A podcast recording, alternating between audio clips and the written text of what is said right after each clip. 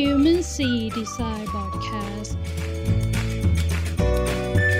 Ease of use is for you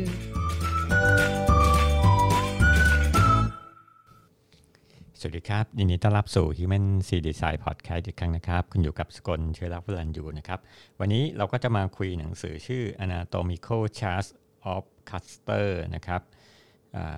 ภาษาไทยก็คือญี่ปุ่นเขาจัดบ้านกันแบบนี้ไงนะครับ เขียนโดยคุณซูซูกินะฮะ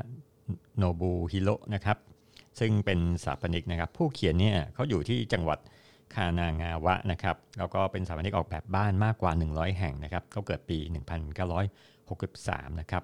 แล้วก็หนังสือเล่มนี้เขาอธิบายว่ามันไม่ใช่วิธีการเก็บนะฮะหรือทิ้ง เช่นหนังสือพวกเอ่อ how to ทิ้งนะครับ แต่ว่าเป็นการออกแบบหรือรีโนเวทบ้านนะครับให้เป็นระเบียบด้วยการทำความเข้าใจว่าอะไรที่ทำให้เกิด ความยุ่งเหยิงนะครับ เพราะก็พูดถึงเรื่องของเรื่องของคำว่า anatomical นะครับ ซึ่งแปลว่ากายภาพนะครับ ส่วนคำว่า cut- cutter เนี่ยหมายความความยุ่งเหยิงนั่นแหละครับ ซึ่งจะมีส่วนเกี่ยวข้องกับพฤติกรรมของคนนะครับ ผู้เขียนเนี่ยเปรียบบ้านเนี่ยเหมือนกับเมืองนะครับ เมืองก็คือพวก urban planning นะฮะ การออกแบบเมืองผังเมืองว่าเป็นยังไงบ้างนะครับ เขาบอกว่าถ้าบ้านเราลกเนี่ยมันก็เหมือนกับที่จอดรถบนท้องถนนที่ไม่พอจอดนะก็จะเห็นว่าเออมันมี รถจอดขวางเต็มไปหมดเลยนะครับ ถ้าสังเกตในหมู่บ้านอของผมนี่ก็เยอะพอสมควรนะครับ เวลาขับรถนี่ต้องแบบชะลอซ้ายชะลอขวานะครับ เพราะว่าเขาจอดซ้ายขวานะครับเขาบอกอีกอย่างหนึ่งคือว่าถนนที่มีที่สำหรับจอดรถเนี่ยก็เหมือนกับชั้นวางของขนาดเล็กนะครับ แล้วก็ที่หลบพักรถชั่วคราวเนี่ยเปรียบเสมือนเคาน์เตอร์กลางครัวนะครับที่จอดแบบซ้อนกันนะฮะเคยเห็นไหมฮะที่ ที่แถวแถวสีลมเนี่ยมันจะมีที่จอดรถที่เราเห็นว่ามันซ้อนกันได้นะครับ ก็เปรียบเสมือนกับ walk-in closet นะครับ ที่จอดรถบนตึกตึกดาดฟ้าเนี่ยก็เหมือนกับ loft เก็บของนะครับ ที่เราต้องประยุกต์ดาดฟ้ามาเป็นที่จอดรถนะครับ ไม่ว่าจะใช้ในเมืองหรืออในบ้านเนี่ยหากออกแบบให้ทุกจุดมีความต้องการเก็บของแล้วเนี่ยของใช้เนี่ยก็จะไม่ติดขัดเหมือนจราจรนะครับ ลองมาดูว่ากรุงเทพมหานครเรานี่ออกแบบมาเพื่ออารถไม่ติดหรือเปล่านะครับ อันนี้ญี่ปุ่นเนี่ยมีพื้นที่รับแขกหน้าบ้านเนี่ยอันนี้จะต่างกับที่อื่นนะครับเพราะญี่ปุ่นเนี่ยเหมือนกับว่าเขามีพื้นที่ส่วนหนึ่งที่เวลาเขาแขกมาเนี่ยเขาจะต้อนรับที่หน้าบ้านเลยนะเขาจะไม่แบบพาแขกเข้ามาแล้วก็มาที่ห้องรับแขกนะครับ เพราะว่าพื้นที่อาจจะมีขนาดเล็กนะครับเขาบอกว่าพื้นที่เนี่ยสำคัญมากนะครับ เพราะต้อนรับแขกจาก หลากหลายนะครับ เช่น บุรุษไปรษณีย์บ้างนะครับ หรือว่าตอนที่เราแขวนเสื้อโค้ทนะครับเราก็ถุงก๊อปอะไรเงี้ยนะฮะผู้เขียนแนะนำว่าเราควรออกแบบตู้เก็บนะครับ ตู้เก็บนะครับ ตู้เก็บพวกรองเท้านะครับ ใช่ใช่เลยฮะเพราะรองเท้าส่วนใหญ่ก็จะอยู่ตรงแถวแถวๆประตูใช่ไหมครับ เสื้อโค้ทนะครับ แล้วก็พวกล่มอะไรต่างๆนะครับ ปกติเนี่ยอพาร์ตเมนต์ส่วนใหญ่เนี่ยเวลาเราเปิดประตูเข้าไปเนี่ยมันก็จะเห็น เขาเรียกนะทางเดินนะครับขึ้นไปหรือว่าแยกออกไปตามห้องประตูต่างๆนะครับ ในทางตรงข้ามเนี่ยถ้าเราอ่าเข้ามาในบ้านแล้วเราเจอผนังที่เราแขวนภาพอยู่เนี่ยเออมันก็จะสร้างบรรยากาศเพราะฉะนั้นเนี่ยเขาเลยบอกว่าถ้าเราออกมาเนี่ยเราจะมีผนังอันหนึงนะครับที่มีภาพแขวนอยู่นะเวลาแขกเดินมาก็จะเห็นผนังนั้น แล้วก็รูปภาพภาพนะครับทำให้มันมีชีวิตชีวาขึ้นนะครับ ส่วนด้านขวาเนี่ยก็อาจจะทำเป็นตู้เก็บ พวกรองเท้านะฮะหรือว่าแขวนเสื้อแจ็คเก็ตต่างๆนะครับ เพราะว่าของญี่ปุ่นหรือว่าของเมืองประเทศหนาวเนี่ยเขาจะมีแจ็คเก็ตใช่ไหมเวลาเข้ามาเนี่ยฝนตกหรือว่าหิมะตกเนี่ยเขาก็จะแขวนนะครับ อันนี้เนี่ยเวลาออกแบบตู้เก็บรองเท้า ให้ชิดด้านข้างนะครับ เพื่อเวลาเราเดินเข้าไปเนี่ยจะได้สะดวกนะครับ ส่วนรองเท้าก็สามารถพักวางไว้ด้านหน้าได้นะฮะก็เขาจะถอดรองเท้าจัดระเบียบอย่างดีมากเลยอยู่อยู่ตรงหน้าบ้านนะครับ ราวนี้มาพูดถึงเรื่องของผนังบ้าน ผนังบ้านนะครับ ผู้เขียนบอกว่า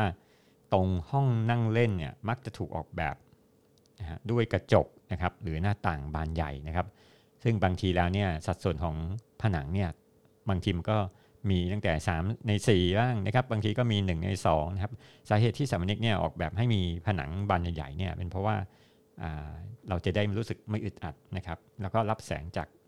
แสงแดดจากภายนอกเข้ามานะครับ แต่เมืองไทยเนี่ยมันก็จะมีปัญหาว่าถ้าเราแบบกระจกมากเนี่ยมันก็จะร้อนแล้วก็แสง UV เข้ามาเนี่ยก็จะทำลายพวกเฟอร์นิเจอร์อะไรต่างๆนะครับหรือวอลเปอร์ก็ตามนะครับ คราวนี้เขาบอกว่าถ้ามีผนังใหญ่เกินไปเนี่ยมันก็จะเกิดปัญหาขึ้นนะครับ เพราะว่าเราไม่สามารถสามารถวางของได้ เช่นโซฟานะครับหรือชั้นวางของพวกชั้นวางทีวีติดผนังนะครับเพราะฉะนั้นการลดขนาดของหน้าต่างนะครับ หรือประตูกระจกเนี่ย ทำได้โดยให้หน้าต่างประตูเนี่ยอยู่ชิดริมนะครับ จะได้วางของตู้ได้มากอีกฝั่งหนึ่งนะครับ หรือหน้าต่างอยู่ตรงมุมนะครับ แล้วก็เราสามารถที่จะแต่ว่าถ้ามันอยู่สูงไปเนี่ยก็ระวังเรื่องของการเอื้อมไปปิดหน้าต่างด้วยนะครับ ถ้าระวังหน้าต่างไว้สูงมากก็ไม่ค่อยดีนะครับ คราวนี้บางทีเนี่ยบางคนก็เอาหน้าต่างเนี่ยไปวางไว้อยู่ด้านบนชิดตัวของเพดานนะครับ แต่อันนี้ก็ต้องคำนึงถึงโครงสร้างโครงสร้างของบ้านด้วยนะครับ ผนังเนี่ยควรจะมีขนาดยาวประมาณยาวกว่า 1.8 เมตรนะครับ หากเลือกระหว่างผนังกับหน้าต่างเนี่ยผู้เขียนบอกให้เลือกผนังก่อนนะครับ มาพูดถึงเรื่องของโต๊ะบ้างนะครับโต๊ะส่วนใหญ่เนี่ยโต๊ะที่บ้านผมเนี่ยก็จะเกิดปัญหาประจำนะครับ เพราะว่าพอโต๊ะมาวางเสร็จจะเกิดอะไรขึ้นไหมฮะก็คือ ก็จะมีคนเอา หนังสือพิมพ์ เอาหนังสือนู่นหนังสือนี่ เอาแบบใบจดหมายบิลแจ้งหนี้อะไรเนี่ยมาวางรวมกองรวมกันหมดในโต๊ะนะฮะหรือว่าเอาคอมพิวเตอร์มาวางนะครับเพราะฉะนั้นเนี่ยเราสังเกตว่าโต๊ะหน้าโซฟาเนี่ยถ้าเรามีของเนี่ยมันจะรกมากนะครับ เพราะฉะนั้นผู้เขียนบอกว่าให้เอาโต๊ะหน้าโซฟาออกนะครับเหลือไปวางไว้ข้างๆแทน ตรงโซฟาข้างๆโซฟาแทนนะครับ แล้วก็ หาตู้หรือหาตู้เก็บทรงเตี้ยไว้ใกล้ ๆ แทนนะครับ นอกจากนี้เนี่ยพื้นที่หน้าโทรทัศน์เนี่ยก็ไม่ควรวางโต๊ะนะครับ เพราะเราสามารถทำกิจกรรมอื่นได้นะฮะเช่น อาจจะเป็นพื้นที่เล่นโยคะนะครับเราดูทีวีไปแล้วก็เล่นโยคะไปหรือออกกำลังกายเล่นเกมนะครับ พวกไอที่ต้องแบบเคลื่อนไหวร่างกายนะ Nintendo อะไรต่างๆนะครับ อันถัดมาคือห้องครัวนะครับ ห้องครัวเนี่ยเขาจะมีเคาน์เตอร์ครัวนะครับ ซึ่งปกติเนี่ยเราจะเห็นว่า ห้องครัวเนี่ยจะมีซิงก์กับตัวที่เป็นเตาใช่ไหมครับคราวนี้ก็จะมีช่องว่างกัน อย่างเช่น ระหว่างซิงก์กับเตาเนี่ยมันก็จะมีประมาณช่วง 60 เซนแล้วก็เว้นอีกอันนึงก็จะมีพื้นที่ว่างอีก 30 เซนฮะผู้เขียนเราว่าไม่ควรรวมพื้นที่ว่างเข้าด้วยกันนะครับ เพราะจะทำให้ใช้งานลำบากนะครับ แล้วก็จัดระเบียบยากนะจริง ๆ มันดูเหมือนกับว่าเอ๊ะถ้าพื้นที่ว่างเยอะๆเนี่ยเราสามารถเตรียมอาหารได้ดีนะแต่ว่าจริง ๆ แล้วมันอาจจะแยกก็ได้นะฮะตัวตะแกรงเนี่ยวางจานเนี่ยก็เหมือนกับ เก้าอี้อับแดดนะครับ สังเกตว่าเวลาเราล้างจานเสร็จเราก็ต้องวางพวกนี้ใช่ไหมฮะเพื่อจะตากให้จากเปียกนะให้มันแห้งนะครับ เพราะฉะนั้นต้องเตรียมไว้เสมอสำหรับพื้นที่สำหรับผึ่งจานนะครับ สามารถวางได้ 4 จุดด้วยกันฮะเช่น 1 ข้างอ่างล้างจานนะครับ 2 เหนืออ่างล้างจานนะครับ 3. ด้านในของ top เคาน์เตอร์นะครับ อันที่ 4 วางเหนืออ่างล้างจานด้วยการทำชั้นนะครับ แต่ถ้าเรามีเครื่องล้างจานเนี่ยผู้เขียนแนะนำว่าให้สร้างชั้นวางของไว้บนผนังหลังชุดครัวนะครับ คราวนี้มาถึงตรงพื้นที่ที่เป็นเคาน์เตอร์กลางครัวเคาน์เตอร์เนี่ยกลางปกติเนี่ยบ้านฝรั่งเนี่ยก็จะมีเคาน์เตอร์กลางครัวที่เป็นเหมือนคล้ายๆเกาะเราก็สามารถเตรียมอาหารนั้นแล้วก็เราก็สามารถที่จะดูทีวีเลี้ยงลูกไปพร้อม ๆ กันนะครับ ผู้เขียนแนะนำว่าเวลาออกแบบเนี่ยให้ออกแบบเป็นลักษณะตัว L นะครับก็คือเคาน์เตอร์ส่วนหนึ่งเนี่ยให้ติด เขาเรียกว่าติดติดผนังนะครับ เพราะว่า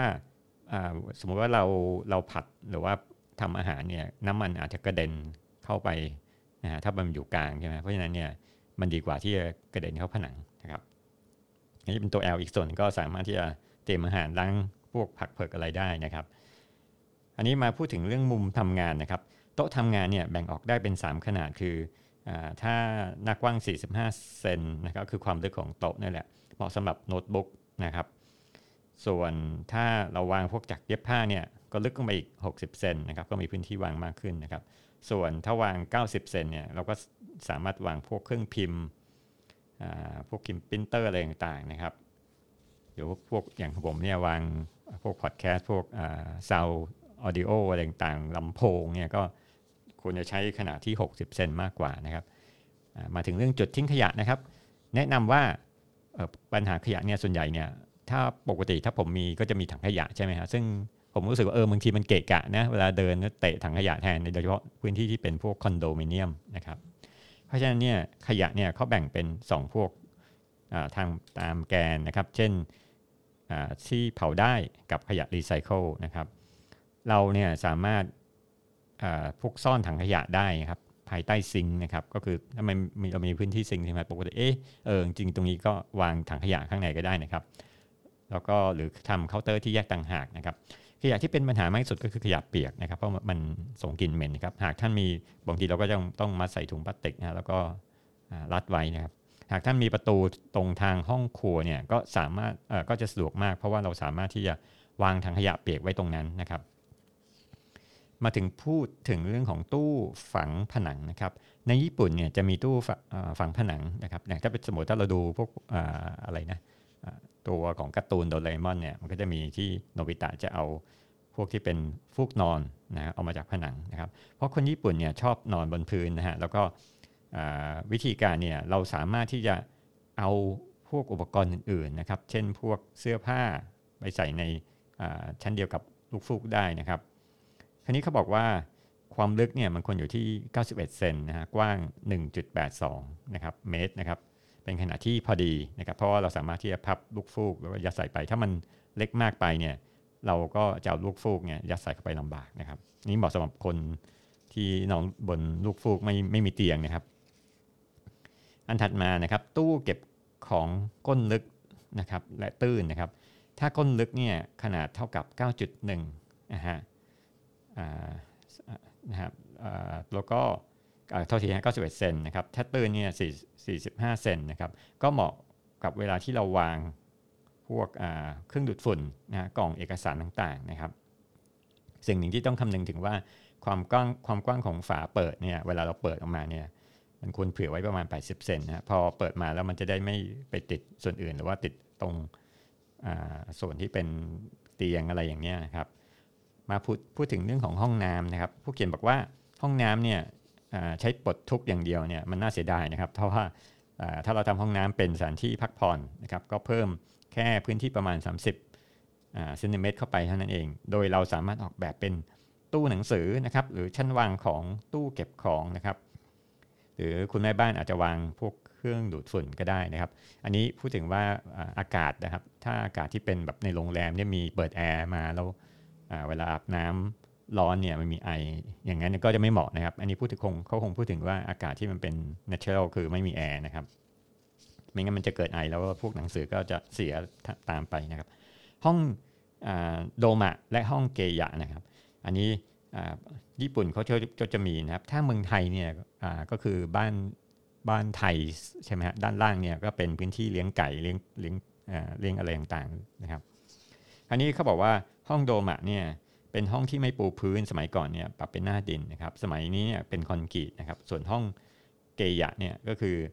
ส่วนของมีส่วนของกันศาสตร์นั่นแหละนะครับส่วนมากเป็นพื้นที่คอนกรีตแล้วก็สามารถสวมรองเท้าเดินลงไปได้นะครับ ถ้าของฝรั่งเนี่ยก็เรียกว่า garage ใช่ไหมฮะก็คือมีพื้นที่เช่นพวกที่จอดรถนะแล้วก็แปลงเป็น garage มาเป็นสตาร์ทอัพต่างๆนะครับเขาบอกว่ามีของบางอย่างที่ ไม่ใช่ของที่ต้องอยู่ภายนอกแล้วก็ภายในนะครับ เช่น พวกเสื้อกันฝนเสื้อพลาสติกนะครับ ผักเปื้อนดินนะครับ ของเกะกะในบ้านนะฮะเช่นหนังสือพิมพ์กล่องลูกฟูกนะครับโต๊ะบาร์บีคิวสระว่ายน้ำในบ้านนะครับเขาเลยให้เราลองดัดแปลงนะครับยกอย่างเช่น ดัดแปลงลงรถนะครับระเบียงในบ้านนะครับ พื้นที่โคมะและเกยะเนี่ยเหมาะสำหรับทำกิจกรรมพวกเลอะๆนะครับ เช่น ซ่อมจักรยาน ปอกเบือกข้าวโพด หรือใครจะทำเก๋ๆก็สามารถทำเป็นที่อ่านหนังสือในที่จอดรถก็ได้นะครับ พูดถึงตากผ้าบ้างนะครับตากตากผ้านี่มันเป็นปัญหาที่คลาสสิกของเมืองไทยนะครับ เพราะว่าเวลาตากผ้าเสร็จบางคนบอกเอ้ยฝนจะตกแล้วเดี๋ยวต้องรีบกลับบ้านไปเก็บเสื้ออะไรอย่างนี้ครับเวลาตากผ้าเนี่ยฝนมักจะตกนะฮะดังนั้น ถ้าเรามีชายคาที่ยื่นออกไปนอกระเบียงบ้านเนี่ยก็จะทำให้ไม่เปียกนะครับ อีกวิธีหนึ่งในการตากผ้าก็คือการขยายพื้นที่นะครับ เช่น ขยายพื้นที่ บริเวณห้องนอนนะครับอ่างล้างหน้าหรือชานบ้านนะครับ ถ้าเราดูเรื่องของโฟล์ของกิจกรรมเนี่ยในการเคลื่อนที่เนี่ยเราให้ให้เป็นลักษณะเป็นเส้นตรงนะครับ เช่นสมมติเราถอดเสื้อผ้านะครับแล้วก็ไปซักแล้วก็ไปตากตากเสร็จก็ไปที่ตากที่ชานบ้านนะครับ แล้วก็ตากเสร็จแล้วก็กลับมาที่ชานบ้านนะครับ แล้วก็พับในห้องหนึ่งนะครับ ในห้องนั่งเล่นนะดังนั้นเนี่ยมันก็จะโฟจะเป็นเป็น เป็นเส้นตรงนะอาจจะเป็นเส้นตรงอาจจะไม่ตรงตรงแบบเดี่ยวนะจะตรงแล้วเป็นหมักตัว L ก็ได้หรืออย่างนี้ก็ได้นะครับ ดังนั้นเนี่ยเราไม่ต้องเคลื่อนไหวนะฮะโดยเปล่าประโยชน์นะครับ มาถึงตู้เสื้อผ้าบ้างนะครับ ถ้าเอาตู้เสื้อผ้าสำหรับ 4 คนมาต่อรวมกันเนี่ยมันจะได้ 7 เมตรนะครับผู้เขียนบอกว่าตู้เสื้อผ้าเนี่ยให้ใช้พื้นที่จรดเพดานนะครับ เพราะว่าพื้นที่จรดเพดานหมายความว่าพื้นที่ที่มันสามารถ เราจะไม่เปลืองเวสตรงอากาศตรงส่วนนั้นไปด้วยนะครับ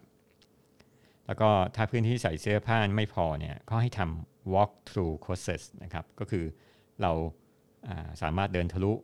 จากเตียงนอนนะครับ ผ่านพื้นที่ตู้เสื้อผ้าอ่าไม่ใช่ตู้แล้วฮะเป็นพื้นที่เสื้อผ้าแทนนะครับ แล้วก็ไปที่ห้องแต่งตัวไปห้องน้ำอะไรต่างๆนะครับ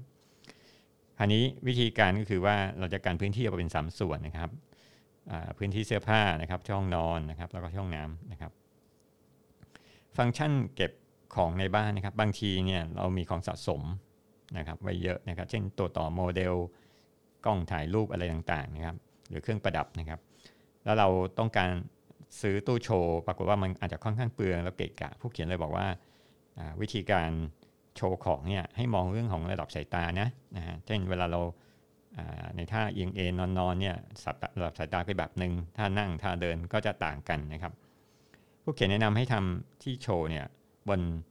ทางเดินนะครับ เช่นทางเดินระหว่างคล้ายๆฮอลเวย์นะครับ เจาะผนังทางทางเดินนะครับ ก็คือไม่ได้ทำตู้นะเอาผนังเนี่ยแหละ เป็นอ่าเป็นเป็นที่วางของนะครับ